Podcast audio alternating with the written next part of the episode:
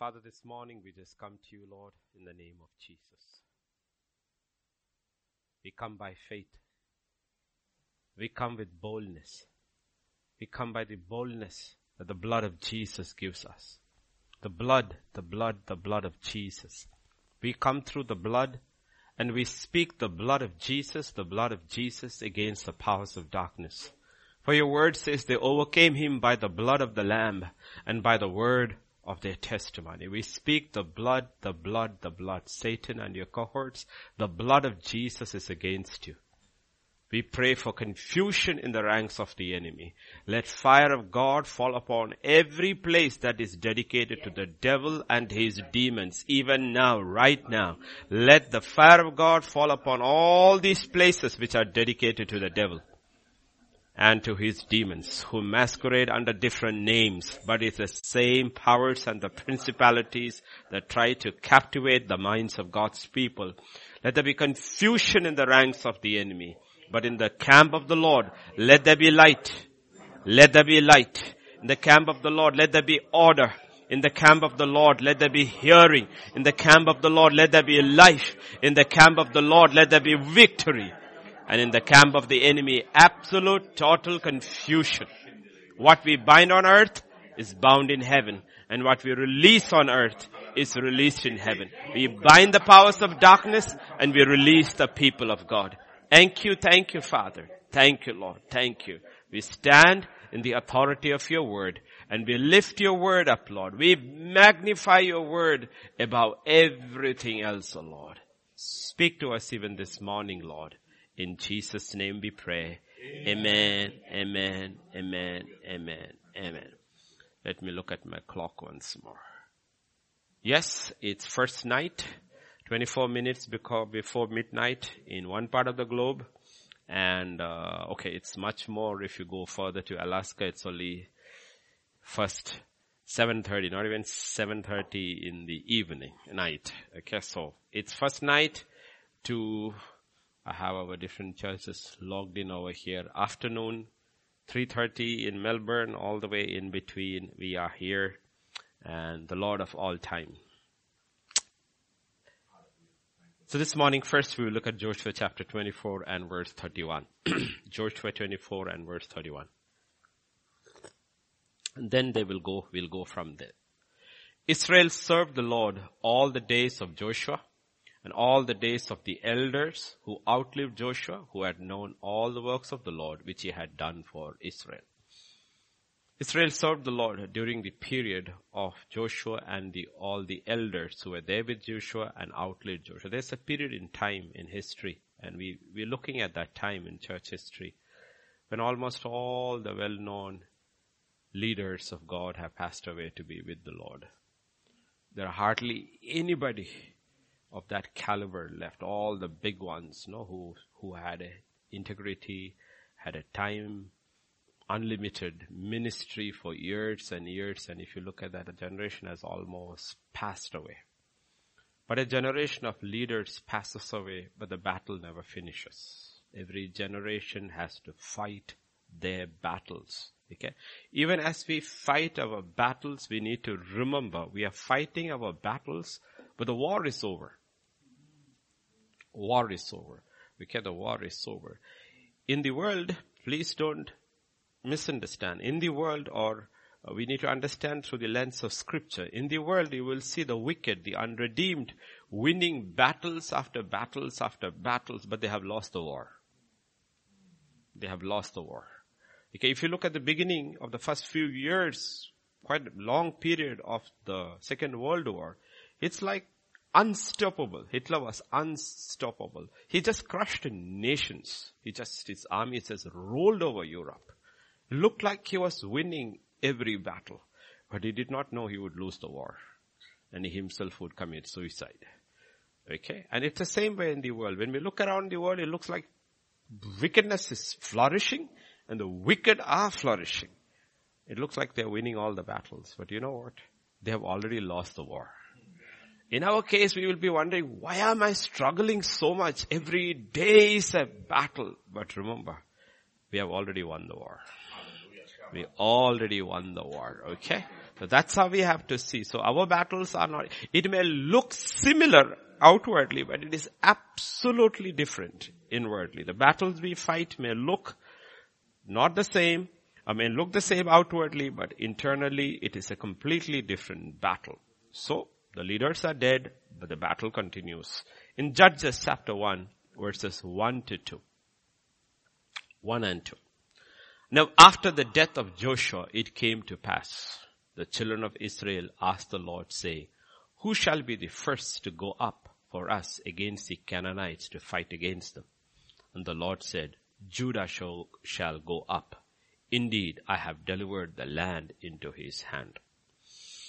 So the battle for possession continues. Okay, we have to fight. Remember Old Testament. Remember the two verses we have in the New Covenant in Corinthians 10, 11 and uh, Romans, why the scripture is given. Yeah. Okay. Corinthians. All these things happen to them. Who is them? That is Israel. All these things happen to Israel as examples. For us, for whom? For us. So that we may learn.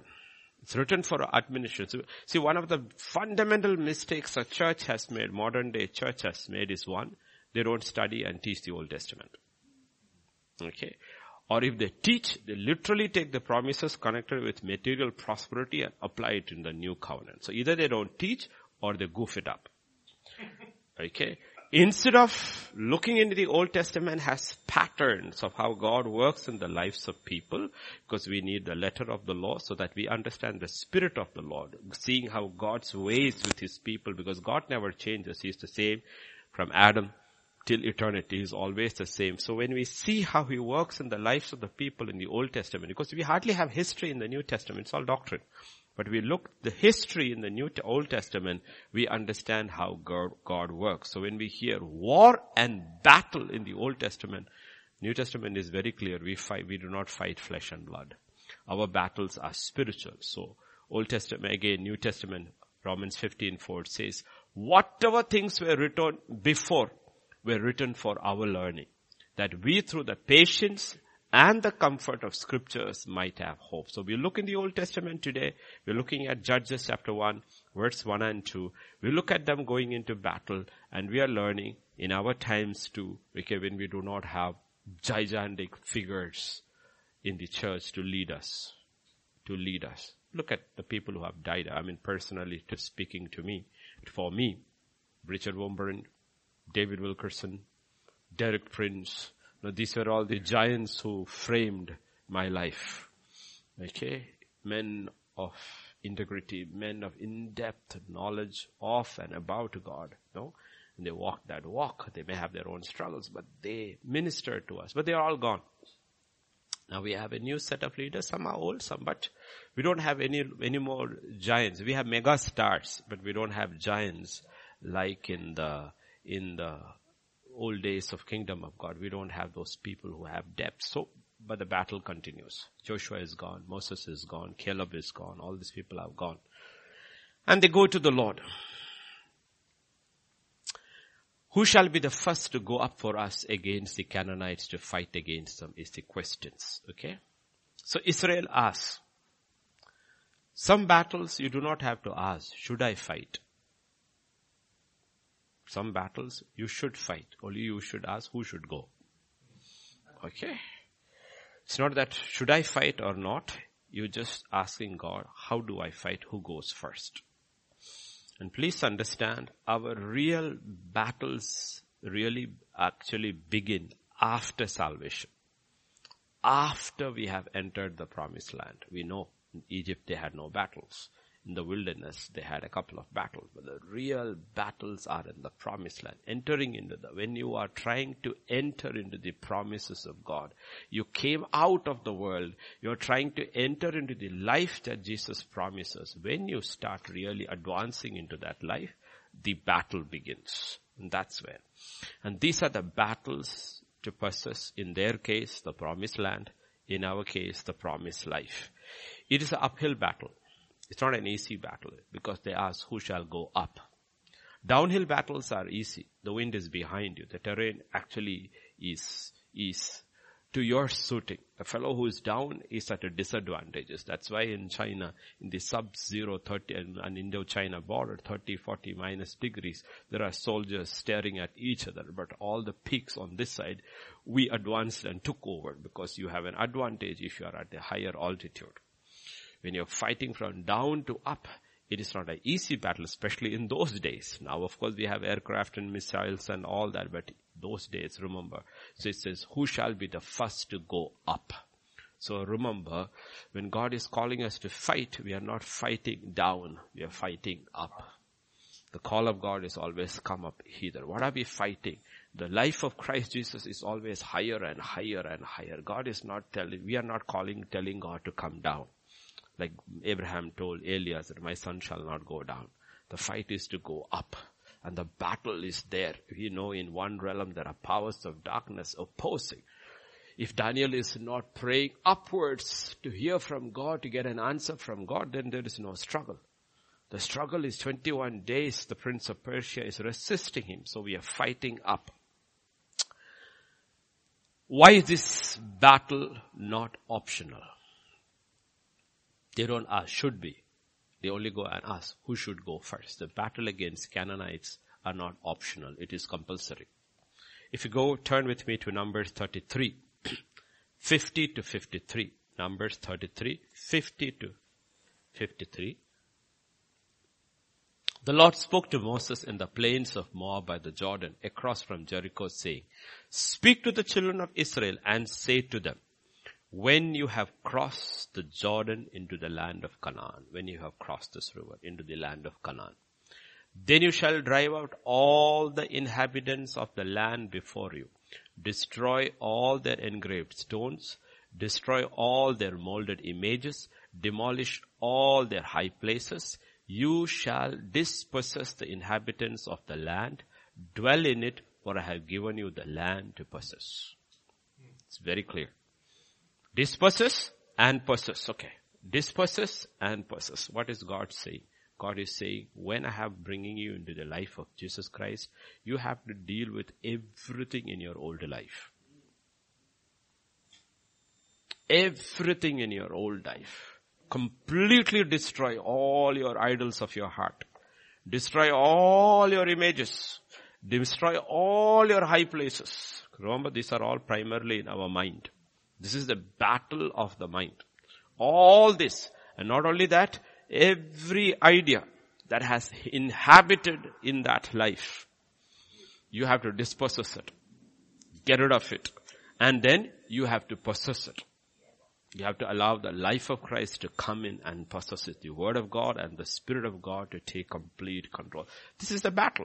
Otherwise we will ignore all these passages wondering what is God to do with us? Oh, this is very terrible. What is God talking about? Driving out and killing and possessing. Okay. Oh, this seems like the Palestinian cause.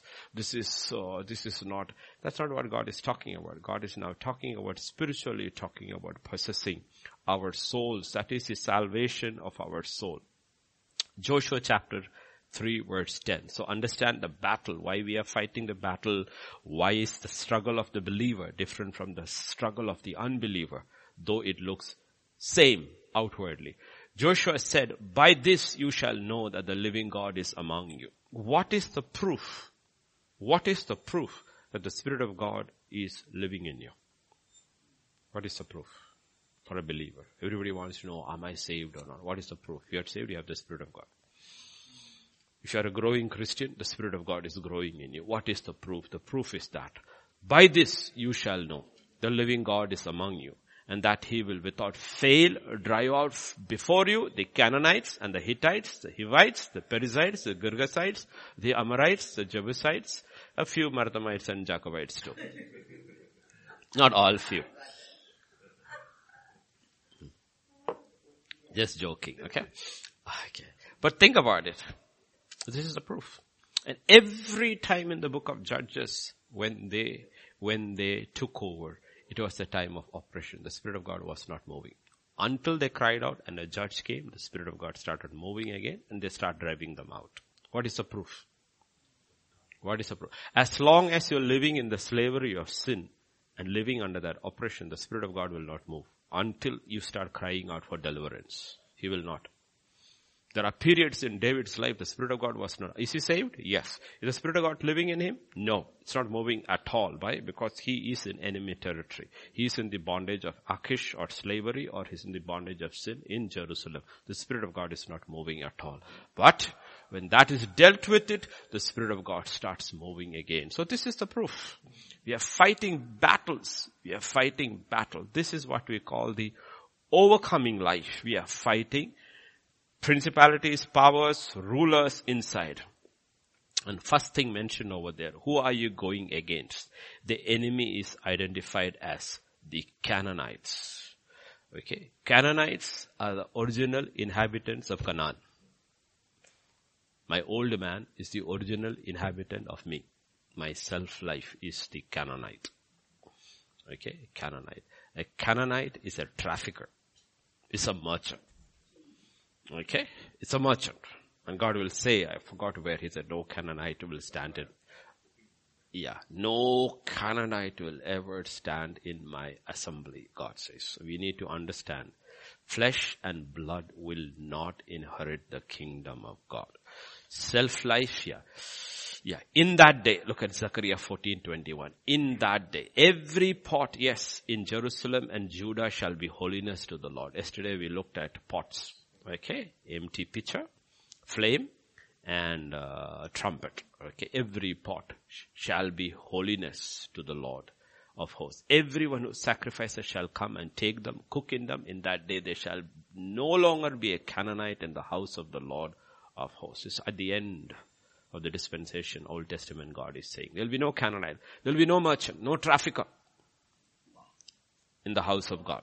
Okay, that's one of the first acts of Jesus. He gets out and he cleans his house out by saying, my house shall be called a house of prayer and you shall not do business over here. What is the old man? The old man is a trafficker. He's a businessman. Merchant, meaning his entire self-life is based on what is in there for me. Where there is no gain, he is not interested. And the church should be a place of death for the old man. An old man hasn't died in the church. That's why so many people just sit there and do nothing, but they're looking, what is there in for me? There's nothing in there for me. Therefore, I am not. I am not recognized. I don't get anything out of it. I just want to be entertained and leave me alone. Okay? And God will leave you alone. God will leave you alone. The death of self-life. Okay, so believers' life is different in the church, in the home, everywhere. What is our battle? Our battle is with the Canaanite spirit in us. Don't look outside, in us. That is the original fellow. While the new life, the life of Jesus Christ is based on the premises, what can I give here? Remember what Jesus said? It's more blessed to give than to receive. Okay, Jesus did not come to receive. He gives and then receives a people to himself. For God so loved the world, he gives. So that these two, the devil is a taker, he's a trafficker, he's a merchant, he's a Canaanite. I'm not saying all merchants um, are wrong, no. But if the principle in, in, in, in trading is only gain and not service, only serve and not service, only gain. The principal motto is gain. That is one of the bad parts of capitalism. You, you need capitalism which is compassionate. But what you have today, capitalism is entirely engulfed by greed. In, in time, it's like, like vultures. It's by greed. Okay, and they're just swallowing up any, like Google, any company they see coming up which could be an, uh, threat to them in future, they just gobble them up by offering them a price which they cannot refuse. And they just gobble them up because they see forward and say this fellow might grow up and become a competition. But when he is small, they will offer him a price. Just, he is just swallowed by the price and they take swallow. So there is no competition. Okay, that's the Canaanite. Canaanite is always not looking to serve. The Canaanite is always looking for gain alone. What is there in for me? And you remember, that is how we were born. We are born in sin, shaped in iniquity with the Canaanite spirit and every baby that is born, though it is innocent and ignorant, it does not look to give. It only looks to take. That is the conflict the mother faces, the father faces, because the father and mother also was a selfish being. And the child opens their eyes up. You cannot look for gain here. This is one entity that has entered into your home. You will only give and that one will give you nothing. And what he or she gives is what does it, the body refuses. What the body does, the only offering the baby gives you is from both ends of its spectrum. Nothing else. If it manages to smile, you may think it is smiling at you. It's not even smiling at you. It is just moving his lips. And God says it's a lesson for you to learn how to give. Parenting is a very disciplining, uh, very, very disciplining process for a disciple. You give and you give and you give and you give and you think, okay, once this one starts talking and moving, I will have, it gives you more trouble. Okay. That's why it is said in the Bible, the woman will be saved through childbearing. Understood? What does it mean? It's not that if you give birth to a child you are saved. That's not what it means. The entire process of parenting was designed by God to save us from our self-life. You, know? you don't need a cross, you just need a few children.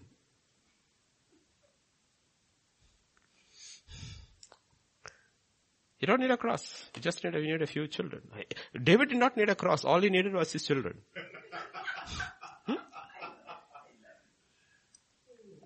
Prophet Samuel did not need a cross. He just needed children. Eli the high priest did not need a cross at all. His children was enough. Okay, but if you don't know, you know how to deal with it, because it's the end of your self-life. Please understand what God is trying to do with us. And what is that? In the process, we start losing our self-life because no Canaanite will stand in the presence of God. So we have to go up to fight Canaanites. Why up? Because up represents strongholds.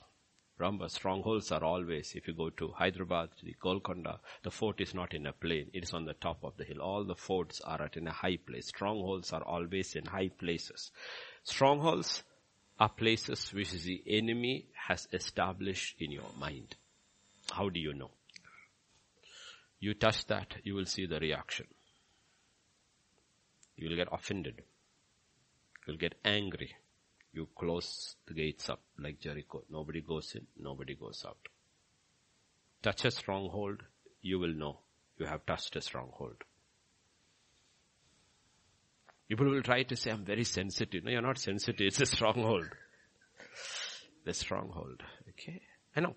Like when I was a Catholic, when I was a Catholic, I was a Catholic for a long time. And I was in, a, I was the only Catholic kid in a Protestant school.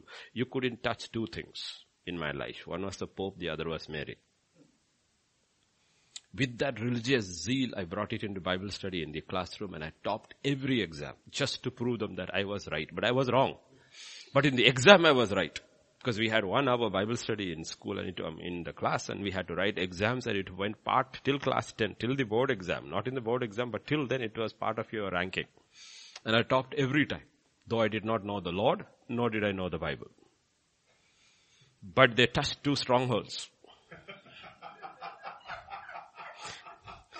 Most people doesn't even know when, I think it was John Paul I, when he died, In the 1970s. I think it was Paul or John Paul I died. I pretended I was mourning in school, though I didn't care at all.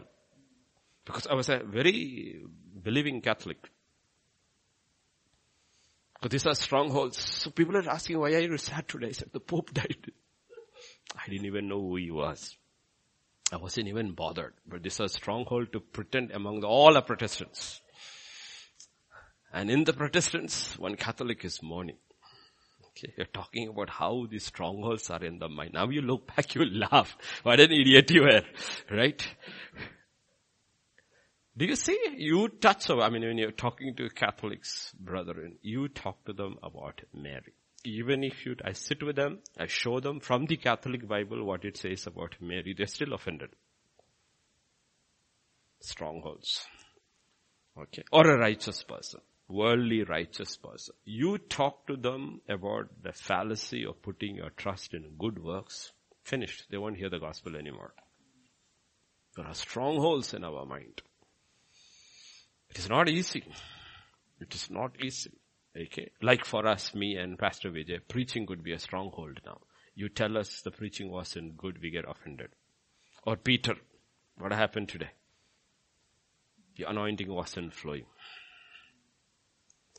I'm saying, I'm not saying it is necessarily, but I am saying, I am saying, okay, I am saying. Which Sammy can always escape because it's a technical thing. Internet is not working, this is low, power was failing, fluctuating. But singing and preaching you can't escape, it's on you.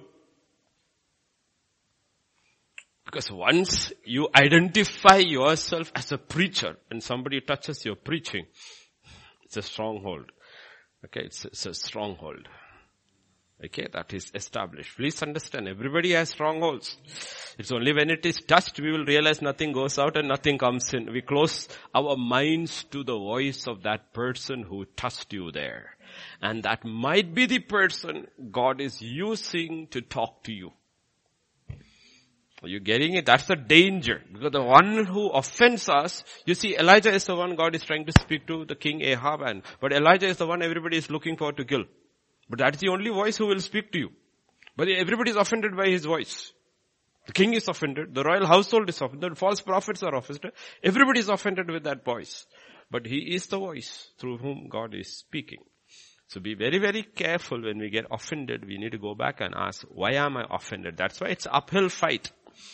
These are strongholds the enemy has established.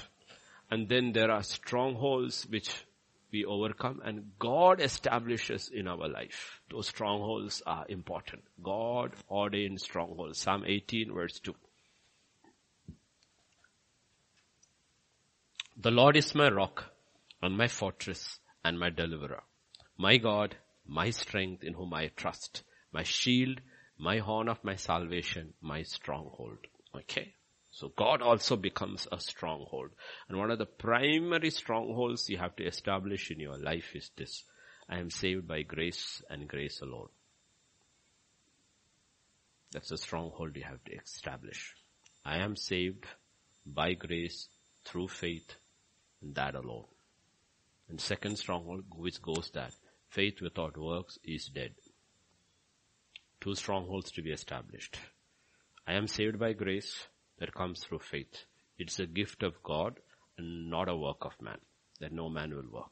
But genuine faith will always have a work of obedience, which proves grace is working in my life. That is why we said in the beginning, how do you know the Spirit of God is working in you? Because you will start fighting these things. If you are not fighting these things, then the Spirit of God is dormant in your life. It's not moving. It is not moving. Okay? So these are strongholds. The Lord, that is why, why is David able to pop up every time from a attack or defeat? How is he able to? Because he knows his stronghold. He knows his stronghold that God is with me and God is for me and I am saved by grace and grace alone. I was not picked because I was smart. I was not smart, saved because I was great. I was not saved because of anything. He Sovereign is sovereignty. It's called the sovereignty of election. He chose me when I was a nobody. Even in my father's house, I was a nobody. He picked me. And if he picked me, he will not leave me. He will not leave me. So this has to be a stronghold. And when you have those strongholds established, which is according to scripture, then we fight the enemy's lies based on that stronghold. When the enemy brings the lies, we are able to reply from the stronghold, but it is written. Written. When his lies come, we are able to hold up the shield of faith or close the gates of faith and say, nope, it is written. You are a lie. Expose his lies. It will not get into my mind. It will stay out. I will not allow it to rent space in my mind. Nahum chapter 1 and verse 7. The Lord is good, a stronghold in the day of trouble. And He knows those who trust Him. Uzi is a stronghold in the day of trouble. The day of trouble will suddenly come. The day of evil will suddenly come. You don't wait for this day of stronghold to build, uh, day of trouble to build a stronghold. You build the stronghold and when the day of trouble comes, it will automatically cause, close the gates and you will be secure with it. You know, and He knows. You need to understand, God knows. This is a spiritual stronghold. God knows who trust in Him. Like I said, post salvation, strongholds of the enemy, of the old man, Canaanite, has to be demolished and the new ones have to be built. And the real battle we are all fighting is the battle for the mind. The real battle which is being fought out in the world is the battle for minds. Battle of the mind personally and the battle, what are, what are we doing preaching from here? We are battling for minds. We are trying to preach the word of God, hoping that it will penetrate the fog of darkness and everything else and captivate your mind. Because where the mind goes, the body follows. And the entire battle taking place in the world through everything that is spoken, written, or seen. Any media, spoken, written, or seen, movies, videos, is for the mind. Is for the mind. The battle is for the mind. And these are all, every advertisement is for the mind. Even if it is for 5 seconds or 10 seconds, a millions they pay just for a 10 second ad or a 15 second ad, 50 second ad. Why? After your mind. They know if they can grab your mind and then, okay, and now what has happened? We have very little attention span. We no longer use words, we use emojis. Know that? Right? Even I use in the morning. Somebody asks prayer, you say yes, pray. We use emojis.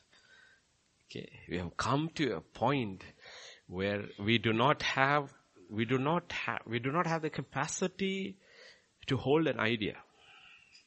Because we are being bombarded with ideas. Can we handle an idea? So even when we, but why do we preach so much? It's from the old Malayali mother and the father.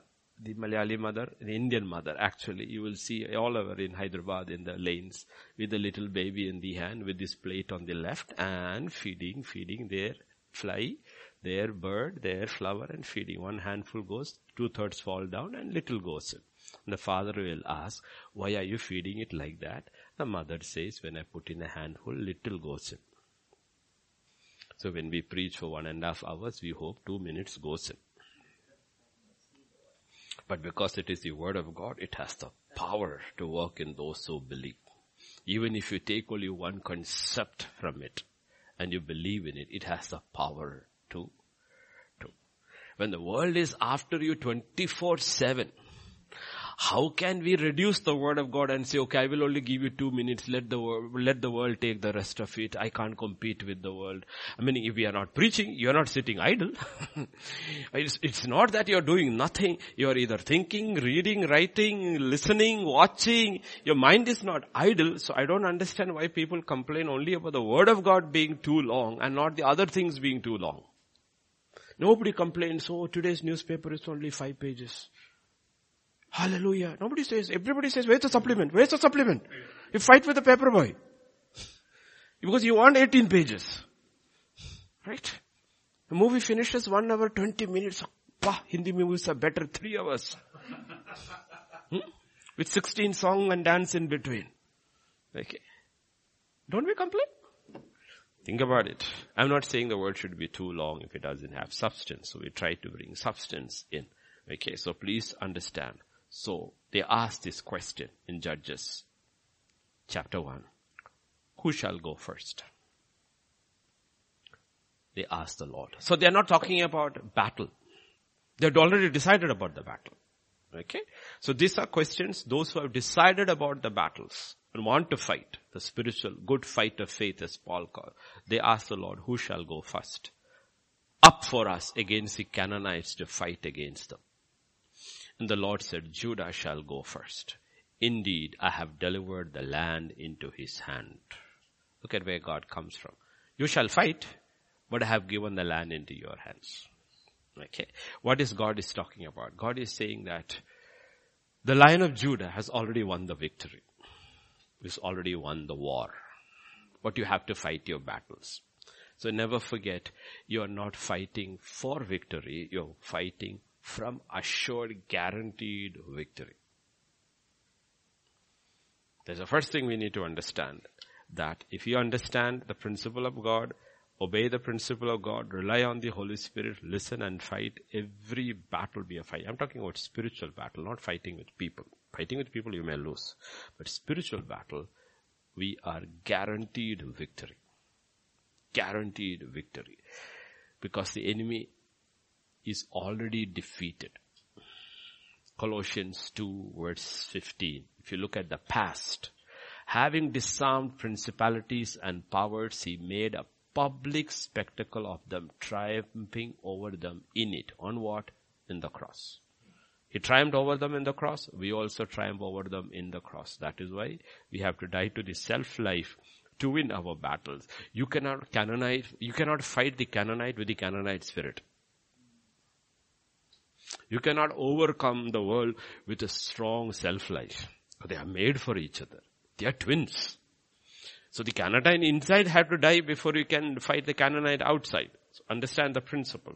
He has already defeated He's talking about the past. The past, it's over. The devil has been defeated. Present, 2 Corinthians chapter 2, verse 14.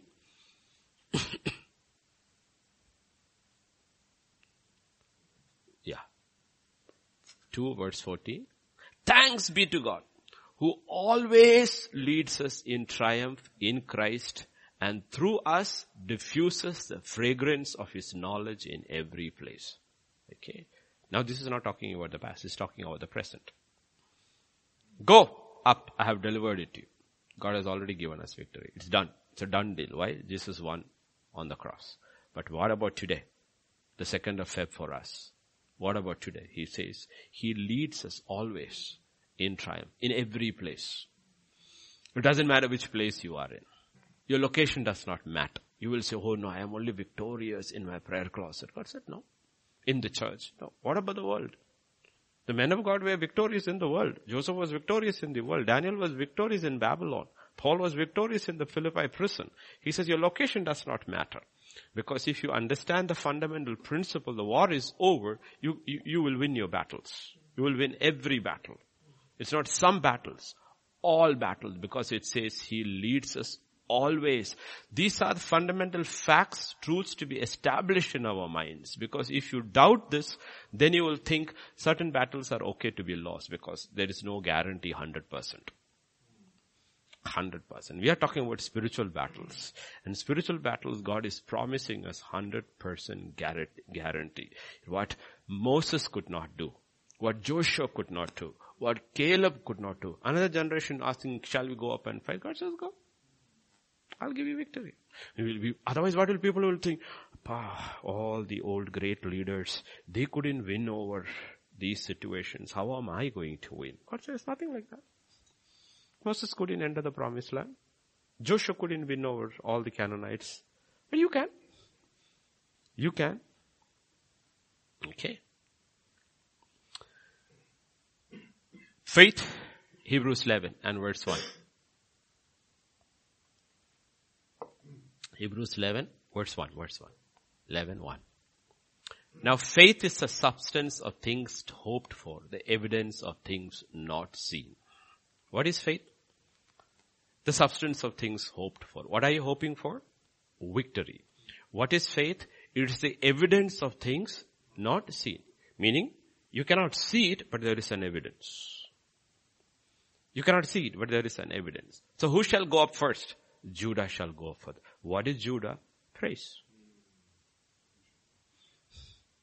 Okay? It is the evidence of things not seen. So what is God saying?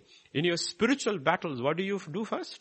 You praise. But how can I praise? I haven't won yet. You praise because that is the evidence of the victory you are going to have. That's why every church service, every service begins with praise. But that is not the way in the world. The world, after the battle is over, you praise. In the kingdom of God, you don't praise after the battle. You praise there also, at the end also. But even if you don't end with praise, you just give benediction and send them home because there is no time. But you always praise in the beginning. Why do you praise in the beginning? Because it is the evidence of things not seen. Why? God has already said, you are victorious. Who shall go first? Judah shall go first. You know why people are not able to worship in the beginning? When they come to church, or when a service begins, or in the morning when they wake up, they are not able to praise and they don't see victory through that day. Because it's a battle of faith. It's a battle of faith. This is not a battle of sight. This is not a battle of intellect. This is not a battle of strength. This is not a battle of power. This is a battle of faith. I have fought the good fight of faith. And when you're fighting the good fight of faith, who goes first? This is not the first son. This is not the second son. This is not the third son. This is the fourth son. He has 12 sons. This is the fourth one, Judah. And Jesus came through Judah. He's the lion of Judah. And Judah means praise. So what goes first in the believer's life? How does he begin his day? How does he begin his service? How does he begin his office? Think about it. You go enter into your office, put your head down, you pray, you praise God and say, Lord, I start the day. You start the day believing in victory. Because faith has evidence. Hmm? Hmm. Okay. Yeah. Hmm. Faith always has evidence. What is the evidence of faith? It's praise. If you don't praise, you're walking by sight. If you begin a day and not with praise, you are not expecting victory that day. This is not a battle of sight. You see, believers are living the battle of sight. They're expecting to fight this day and win. And when I win, I'm gonna say hallelujah. God says, go ahead. If that's the way you want it, do it. Who shall go first? Judah shall go. But why should Judah go first? Because Judah means praise. Faith is the substance of things hoped for, the evidence of things not seen. Victory. God says, I've already delivered to you. Really? Then what should I do? Praise. What should I do? Praise. Praise is the absolute correct response to the victory which God has already given us in Christ Jesus. For Christ Jesus takes us in triumph every day, every place always in every place. He takes us in triumph. What is our response? Our response is praise. Praise, not pity. Praise, not fear. Praise, not doubt. Praise, not discouragement. Right? That's why praise goes first. Praise does not look at the weather. Whether it is sunny or cloudy or raining or stormy. It doesn't look at that. Because if God has said you have victory, then the climate does not matter. The environment does not matter. Praise does not know how to surrender. Okay, does not know how to surrender. That's why in the uh, prison in Philippi at the midnight hour, it is praise that is rising. Because there is no surrender in this battle, because there is no defeat. Mm-hmm. Only defeated people surrender. But victorious people never surrender. And how do you know you're victorious before you're victorious? What is a sign? Faith is evidence of things not seen. You praise. The question is, how can you praise when you are stripped naked? You have been beaten, flogged with rods. Your back is all probably bruised and bleeding and aching. Your legs are stuck in stocks. Your hands are probably chained and you're thrown into a dungeon. Are you victorious? Yes. What's the sign? They are praising. They are singing hymns. They're saying. See, faith is the evidence of things not seen. Things not seen. Judah shall go up first. If you look at verse 4, what does the Bible say? Judges 1 and verse 4. The Bible says, Judah went up and the Lord delivered. God always delivers. He always delivers on his promise if we obey. He always delivers on his promise. Who shall I go first? God says, I have delivered them into your hands. Let Judah go first. The Bible says, Judah went up and the Lord delivered the Canaanites and the Perizzites into their hands and they killed 10,000 men at Bezek. Okay, that we leave aside. It's irrelevant in this because that's a physical battle. We are talking about spiritual battle. Judah goes up, praise goes up, we say, praise goes up, blessings come down. we actually say prayers go up. We don't realize it's, it's praise is above prayer. Mm-hmm. Praise is above prayer. Okay, praise goes up, victory comes down. Prayer goes up, blessings come down. Praise goes up, victory comes down. Judah went up and the Lord delivered. And this has to be, we have to practice certain things. It's like we look at Peter and the others who play the keyboard and say, I wish. But you know, practice. Practice. Now if you should blindfold him, not at the gym, but on the keyboard. Blindfold him. Okay. Uh, he can, he can play with, yeah, he can play with his eyes closed. Okay. Meaning it has become part of his nature. So praise is first practice. You practice it. You practice it. You practice. You get up, you practice it.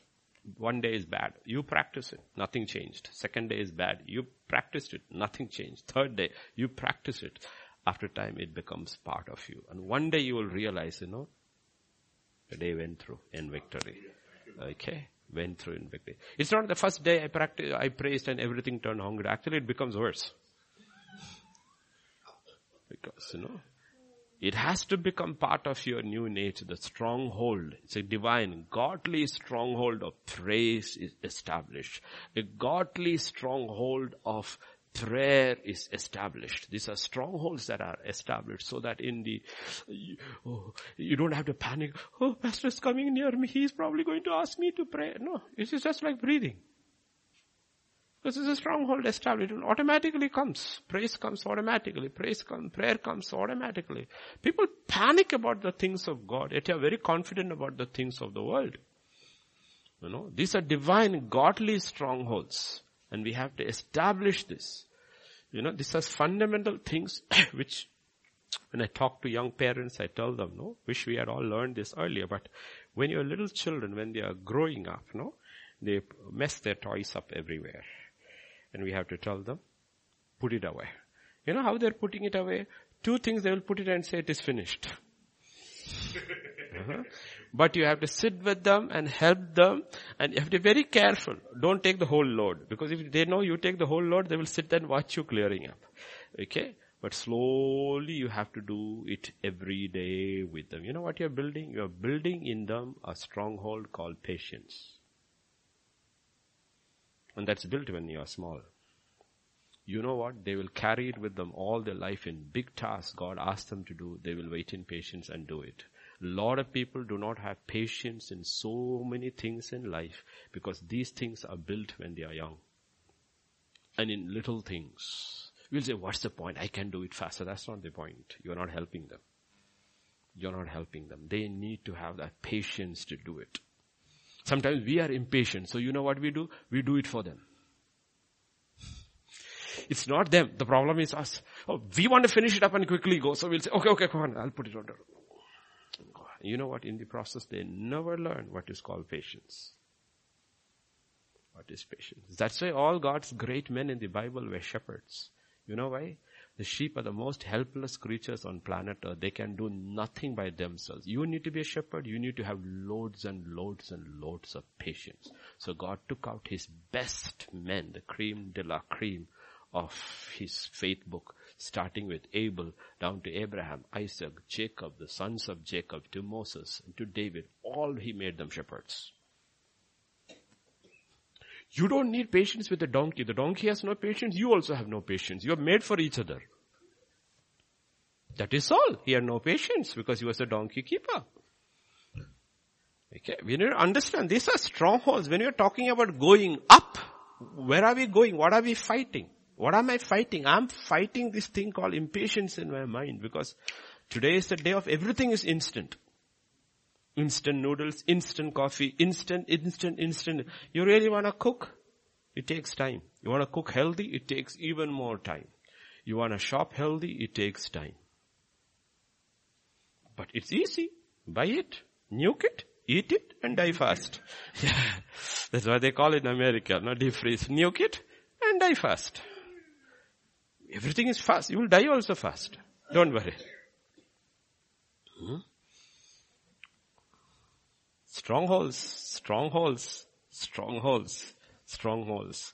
Judah went up and God delivered. And what do we do? Praise goes up and God gives the victory. It's a victory of faith. It has to be established in our mind. Acts chapter 16, 22 to 26. You think it just happened then overnight? This is their life. Multitude rose up together. It's my favorite lines in the entire book of Acts. Then the multitudes rose up together against them. And the magistrates tore off their clothes and commanded them to be beaten with rods. Every time I read it, I find new things. First thing, new things I have discovered is that the multitude rose up together. So such unity in oppression. When you want to oppress or persecute, uh, persecute somebody, you are like the Democrats and the media. They come together like one block. And the magistrates are so impatient, they don't wait for the servant, they tear their clothes off. Have you ever seen a magistrate tearing a convict's clothes off? The magistrates tore off their clothes and commanded them to be beaten with rods. Okay, look at the crowd. When they had laid many stripes on them, they threw them into the prison, commanding the jailer to keep them securely. Thinking in Hindi, kal bhi do, do, do thapad kal de denge. Keep them. Don't let them escape. Tomorrow also we'll give them nicely. Having received a charge, he put them into the inner prison. He took them to this all God ordained, okay? God is working it out. They are not in the outer prison. They are right in the middle of the prison and fasten their feet in the stocks. So everywhere you have to understand the sovereignty of God in the lives of His children who are surrendered to God. Because if your legs are in stocks, you can't lie down. You can't sleep. It's fastened. So, two guys are sitting in the middle of the night while everybody is lying down. And what do they do? At the midnight, Paul and Silas were praying and singing hymns. It is a natural response. It is not their situation. This is what they always do. Singing hymns to the Lord. Praise is coming. Faith is a substance of things hoped for. Okay. It's the evidence of things not seen. Are you victorious, Paul and Silas, in this situation? Of course. How do you know? Don't you hear us? Don't you hear us? And what did the Bible say? The prisoners were listening to them. Suddenly there was an earthquake. So when they acted on the unseen, genuinely from their heart, from their spirit, they operated in the unseen, the seen mode. We want the seen to be moved without the unseen operating. We are not able to move in the unseen realm, that is the realm of faith. Therefore the seen realm never changes. Our seen realm is stuck like concrete because it does not move because we are not able to share. I said if you don't win the battle up, nothing is going to change over here. Let Judah go. I have delivered. Judah went and God delivered. Praise went up and the chains came off. Because faith is the evidence of things that is not seen. Faith has evidence. That's what I said faith has works. If you believe in your victory, your day begins in praise. And, and you, you can always choose, okay? You, we all have a time limitation, though we have, like I said yesterday, we have all these gadgets, but that doesn't change time.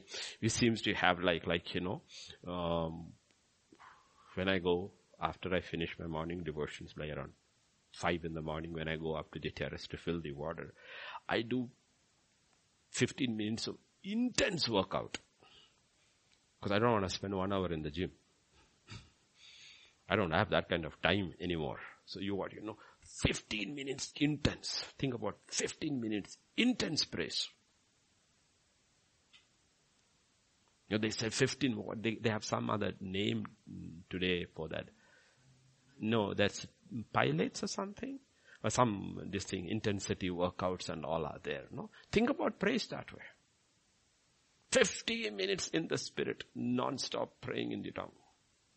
You're worshipping. You're saying, you know, I'm not even bringing my understanding into it. I'm just surrendering my whole being into your hands. Spirit of God, just let me worship. Begin this day in praise and believing for victory through this day. You know, when you worship in the spirit, you're both praising and praying. You don't know. you don't know. You're just surrendering your whole being in the spirit of God and saying, you know, Lord, I'm doing an intense spiritual workout. Workout. Okay. And you know what? You need to believe the chains will come off the bondages will come off. The strongholds will be demolished. I will go through one day at a time. We are not called to do two days at a time.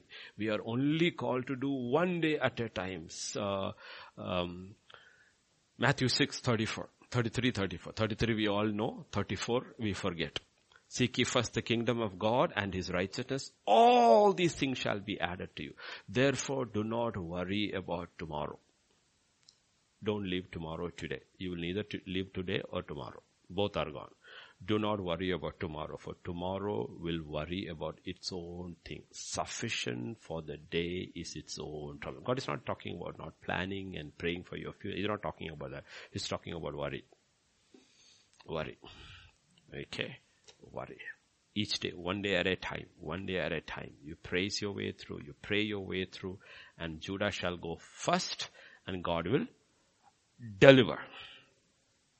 Go back to Judges 1.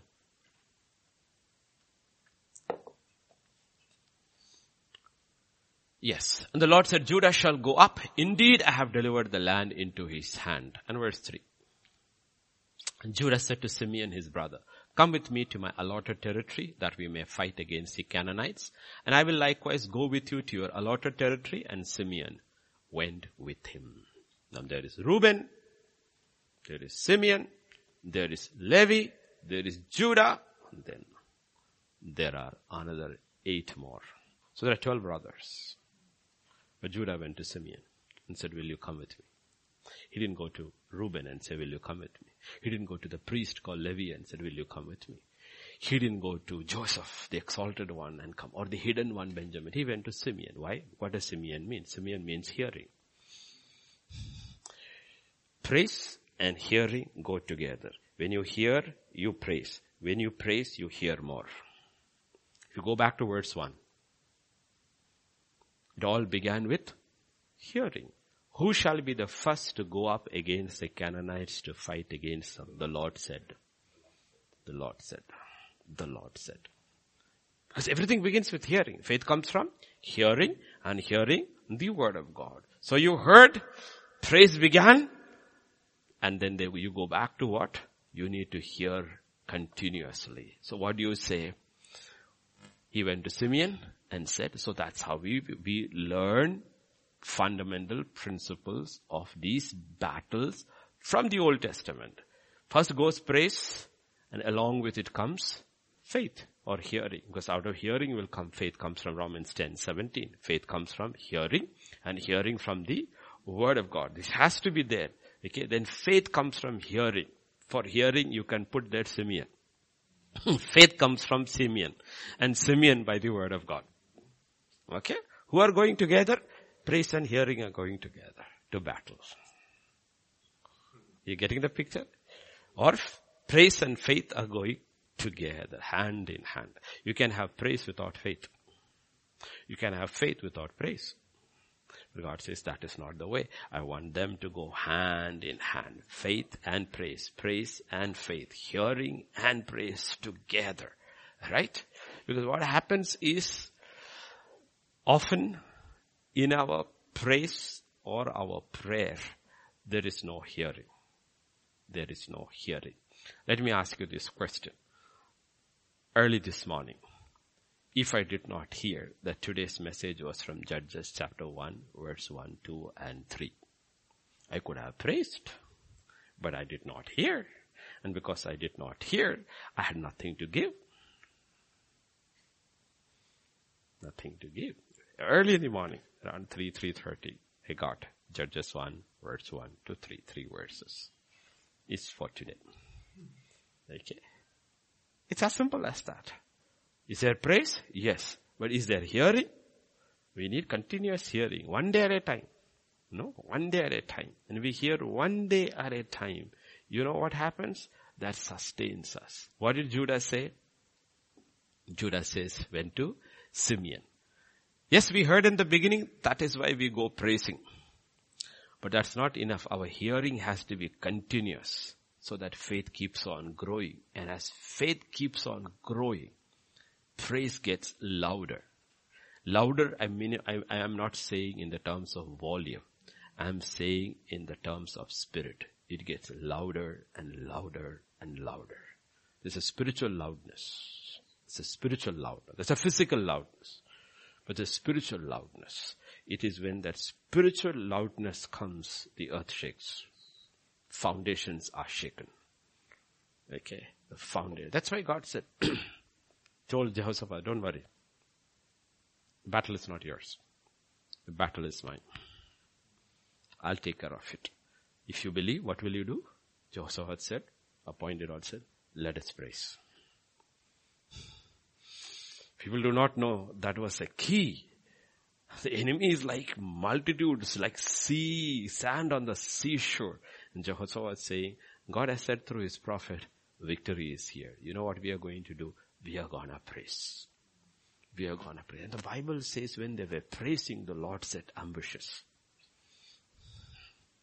Lord said, set ambushes. Okay.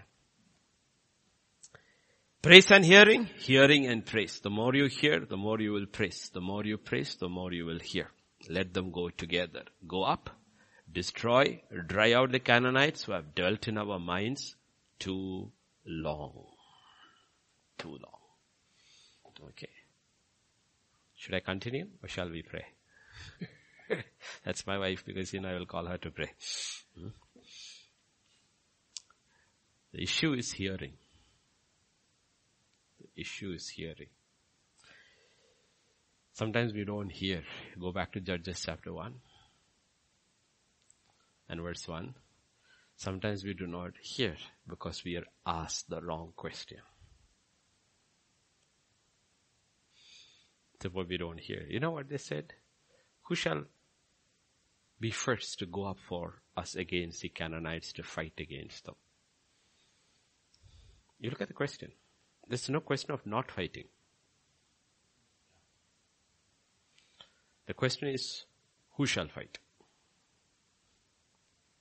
There's no question of not, not praising. Who shall praise? It's a question of not praying. Who shall pray? It's not a question of who shall preach. Uh, whether we should preach. Who shall preach? There's no doubt about these things. No doubt about these things. Okay? No. Sometimes we never hear from God. Lord, should I pray? Heaven is silent. Should I praise today? I don't feel like, should I praise? I don't feel like, should I listen to a word today? No answer. Because we ask the wrong questions. We ask the core questions. Okay. We have to ask the right questions. If you ask the right questions, then God will give you, He will speak to you.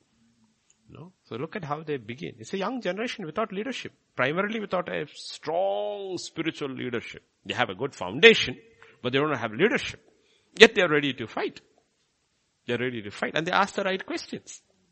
They ask the right questions. You know, David never asks, uh, Lord, can you just um, give me chutti from this battle? He will say, should I fight? How should I fight? God gave this way, this way, this way, this way. No? In our battle against sin, as Hebrews 12 and verse 4. Now this is not a question we should ask. We have not yet resisted to bloodshed striving against sin. Lord, should I fight lust? No. should I fight my anger? You better fight it. You don't have to ask these questions. You wake up and you ask this question, Lord, who do I fight today? Okay? I don't want to fight the wrong one. You tell me today who's the one I should battle with today. Today, because you know the battle that is coming, you know all the enemies who's gonna come after my flesh, so you know what should I deal with today. Today he will say deal with patience, because they're going to test your patience today. Okay, thank you Lord. And then you come through the day and people are wondering, how come I tried everything to provoke him? He's not even, because you were prepared. You asked the Lord, who should go? Okay, you have identified. You have identified.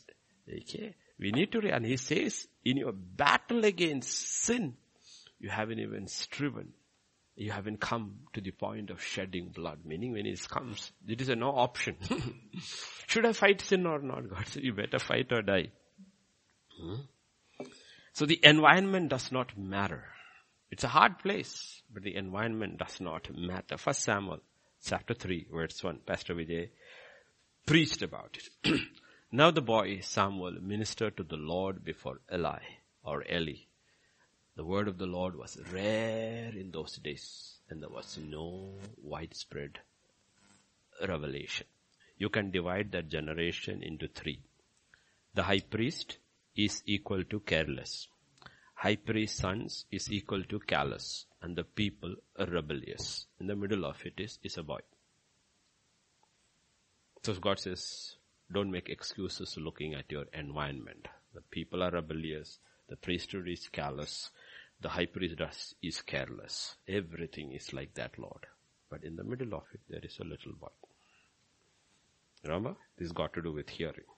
And he hears. So environment is not an excuse. You may have a household which is full of conflict. That was Joseph's household, full of conflict. Ten brothers which are gundas, modern old day gundas they are. Jacob had, Father Abraham had many children, Jacob had ten gundas. okay. And this is the eleventh fellow, bullied by ten elder brothers. But he heard. He heard. And no mother. Three stepmothers, not one or two. No mother, three stepmothers. Ten gundas as brothers. And the middle of the boy is hearing. So God says, don't make excuses. Don't make excuses. Okay. If you come to, and the word says the Lord, the word of the Lord was rare in those days. The word of the Lord is very rare in those days and there is no revelation also. Still the boy heard. You don't take in your mind that not hearing the word of God is the norm. You will, st- in that norm also you still believe hearing word, the, the voice of the Lord is the norm. That is the norm. There is, the word of the Lord is rare. There's no revelation. You agree with the status quo. You know, you go back to the word of God and says, even when it is rare, the norm is that God speaks. The norm is that God wants to give you revelation. I will not, I will flow against the tide of the world. There's a blind priesthood, there's a callous priesthood, there's a rebellious nation, but the order is this. God speaks. The word of the Lord was rare. Why? Because nobody is interested. But if somebody is interested, it won't be rare. It won't be rare. God will speak to that person. And that's what happens. In verse 2, the Bible says, right? It came to pass at that time while Eli was, Eli or Eli was lying down in his place. Where is he? He's lying down in his place, usual place. He's gone back to his usual place. Comfort, nice old bed with a nice thick mattress, soft pillows, and his eyes had begun to grow so dim that he could not see. But where was the boy? 3. Before the Lamb of God went out in the tabernacle of the Lord where the ark of God was and while Samuel was lying down. Okay, where did he go? Eli went to his usual place. Samuel went to an unusual place. Okay. See, when you are careless, when you are callous, and when you are rebellious, the last place you want to be is near the ark. Last place you want to be is near the ark. But when you are hungry for God, the last place you don't want to be from is from the ark. And is very close to the ark, the little boy. So we have to look and say, you know what? In the midst of this mayhem and this noise and this carelessness, I need to find a place where I am close to you. I need to find a place where I am close to you and I will rest there. Eli went to his usual place. Samuel went to a place which was very close. Where was he? He was near the ark. Turn with me to 1 Kings chapter 17 verse 4.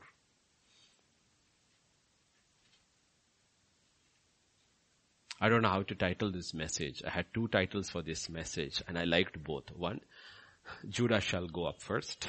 And the second thing is this. It will be that you shall drink from the brook. I have commanded the ravens to feed you there. I like that title. There's a place called there. The place called there where God will feed you. A place called there where God will feed you. It's a place called there. We have to find that place and be there. That's where he feeds you. A place called there. Genesis 22 verse 2. Genesis 35 verse 1. He said, take now your son, your only son Isaac, whom you love, go to the land of Moriah, offer him there. A place called there, where my offering is accepted.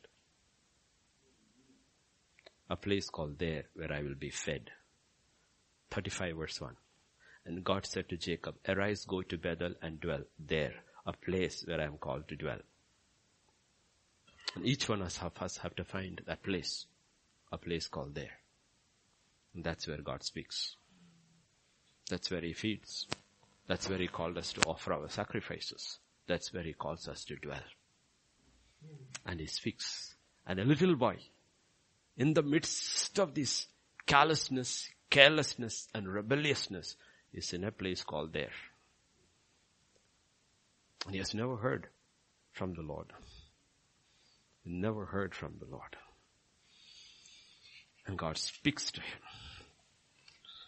When you hear him, be sure you will be there.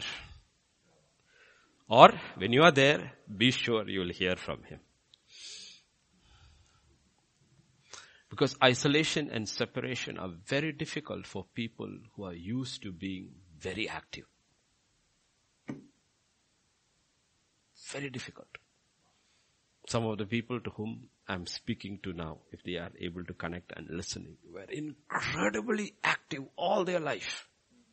And now they are not able to do anything. You know what? God is moving them into a place called there, where I can speak to you. Where I can speak to you. That's why Moses was taken into the wilderness. That's why Jacob was taken into the wilderness. That's why Elijah was taken into the wilderness. And you know what? Why all these men were taken into all these places? Because all these people, James chapter 5 verse 18, Ah, 17, 17, 17, 17. Elijah was a man. Shall we go to KJV? I like KJV in this translation. Okay. Elijah was a man subject to like passions as we are. Okay. Second Timothy. Chapter 2 verse, uh, First Timothy chapter 2 verse 8. Like passions. Meaning Elijah was a man just like us. What are men like? Like this. I therefore, that, meaning Elijah was a man with same passions like us and he prayed. Therefore men pray everywhere lifting up holy hands without wrath and doubting. Meaning, what is the like passions of every man? He is prone to short temper and doubting. Women believe faster than men. Sarah didn't buckle in faith. It's Abraham who went to, went to Egypt. Even when she was taken into the Pharaoh's harem, she believed God would take her out and he brought her out. That's why she did not doubt. He doubted. So you need to realize all these men had an issue. One was with unbelief, the second was with anger. And anger is a major issue with men. Now of course the women. But men have an issue with anger. So Elijah was a man with anger. okay. So was Moses. All of them had short-tempered. The problem is this. James chapter 1, 19 to 20. I'm talking about this connected with hearing. James chapter 1, 19 and 20. Wherefore my brethren, let every man be swift to hear, slow to speak, slow to wrath. Focus is now on wrath. For the wrath of man works not the righteousness of God. Now let us go further. 1 Corinthians 6, 17. It's all connected. See it in the context of hearing, okay? 6, 16. He who is joined to the Lord is one spirit with him. Okay? Now Proverbs 22, 24. 22, 24. Make no friendship with an angry man, and a furious man do not go. My question is, the one who is joined with God is one spirit. Is God an angry man? No. Will his spirit join with an angry man? No. So he had to teach all these people to deal with their temper and take them in the wilderness, make them patient men so they could hear from God. Otherwise they cannot hear from God. Moses was an angry man at 40. At 80 could hear clearly from God. Elijah could clearly hear from God. David could clearly, clearly hear from God. All these men had to be taken through this process because they were doubting Thomases and angry men. When God had finished with them, they heard clearly because they became one spirit with God. And what does Elijah say? The God before whom I stand. How can you stand if you're an angry man? Before a meek and a humble and a lowly God? You cannot. You cannot. Okay? So we want praise, we want hearing. We want hearing and hear clearer and clearer and clearer and praise louder and louder and louder. Then God says, know this. I stick to my word. Therefore, Judah and Simeon shall go together. Praise and hearing shall go together. And there is a place called there. There is a place called there. So this morning we will go to a place called there. We will praise. We will pray. You know, I know people ask for prayers and we, our, our duty is to uphold the church in prayer. And even Paul asked for prayer from everywhere. But if you ask for, look at Paul's prayers, his prayers are always that one, I should have boldness to continue preaching. Second, God should open doors. Other than that, he he hardly asked for anything else. And we have to come to that point where our entire prayer focus is, Lord, this gospel keeps going forward. Because the gospel is the power of God unto salvation. And 99% of our prayer requests will just go away the minute you hear. Are you getting it? If you want to be a very, very effective person in the kingdom of God, the simple thing is that you need to hear. You need to hear. Okay? But to hear clearly, step out by faith and start praising God. About the battles you are fighting. Because God is for you. And God wants you to win. It's not against, in your battle against sin, God wants victory. That's His great joy. In His battle against the devil, God wants you to win. He's already said you are a winner. The only thing is whether you believe or not. In your battle against the world, He says you are an overcomer. So God says, you know what? Praise me. Judah shall go further. And you know, you know, Lord, I want to hear. I don't want to go alone. I want to take Simeon with me.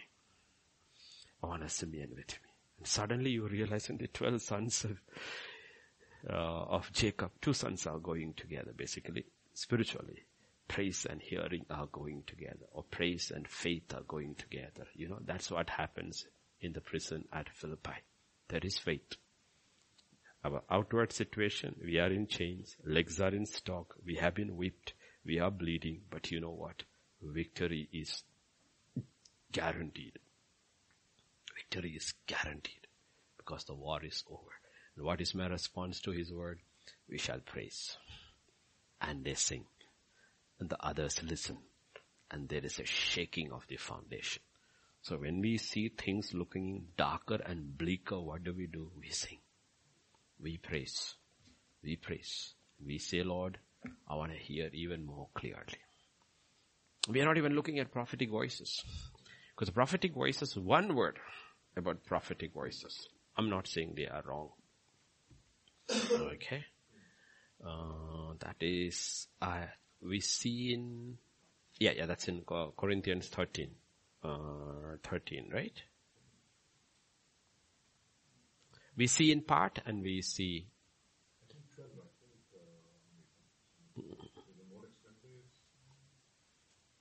No, no, not.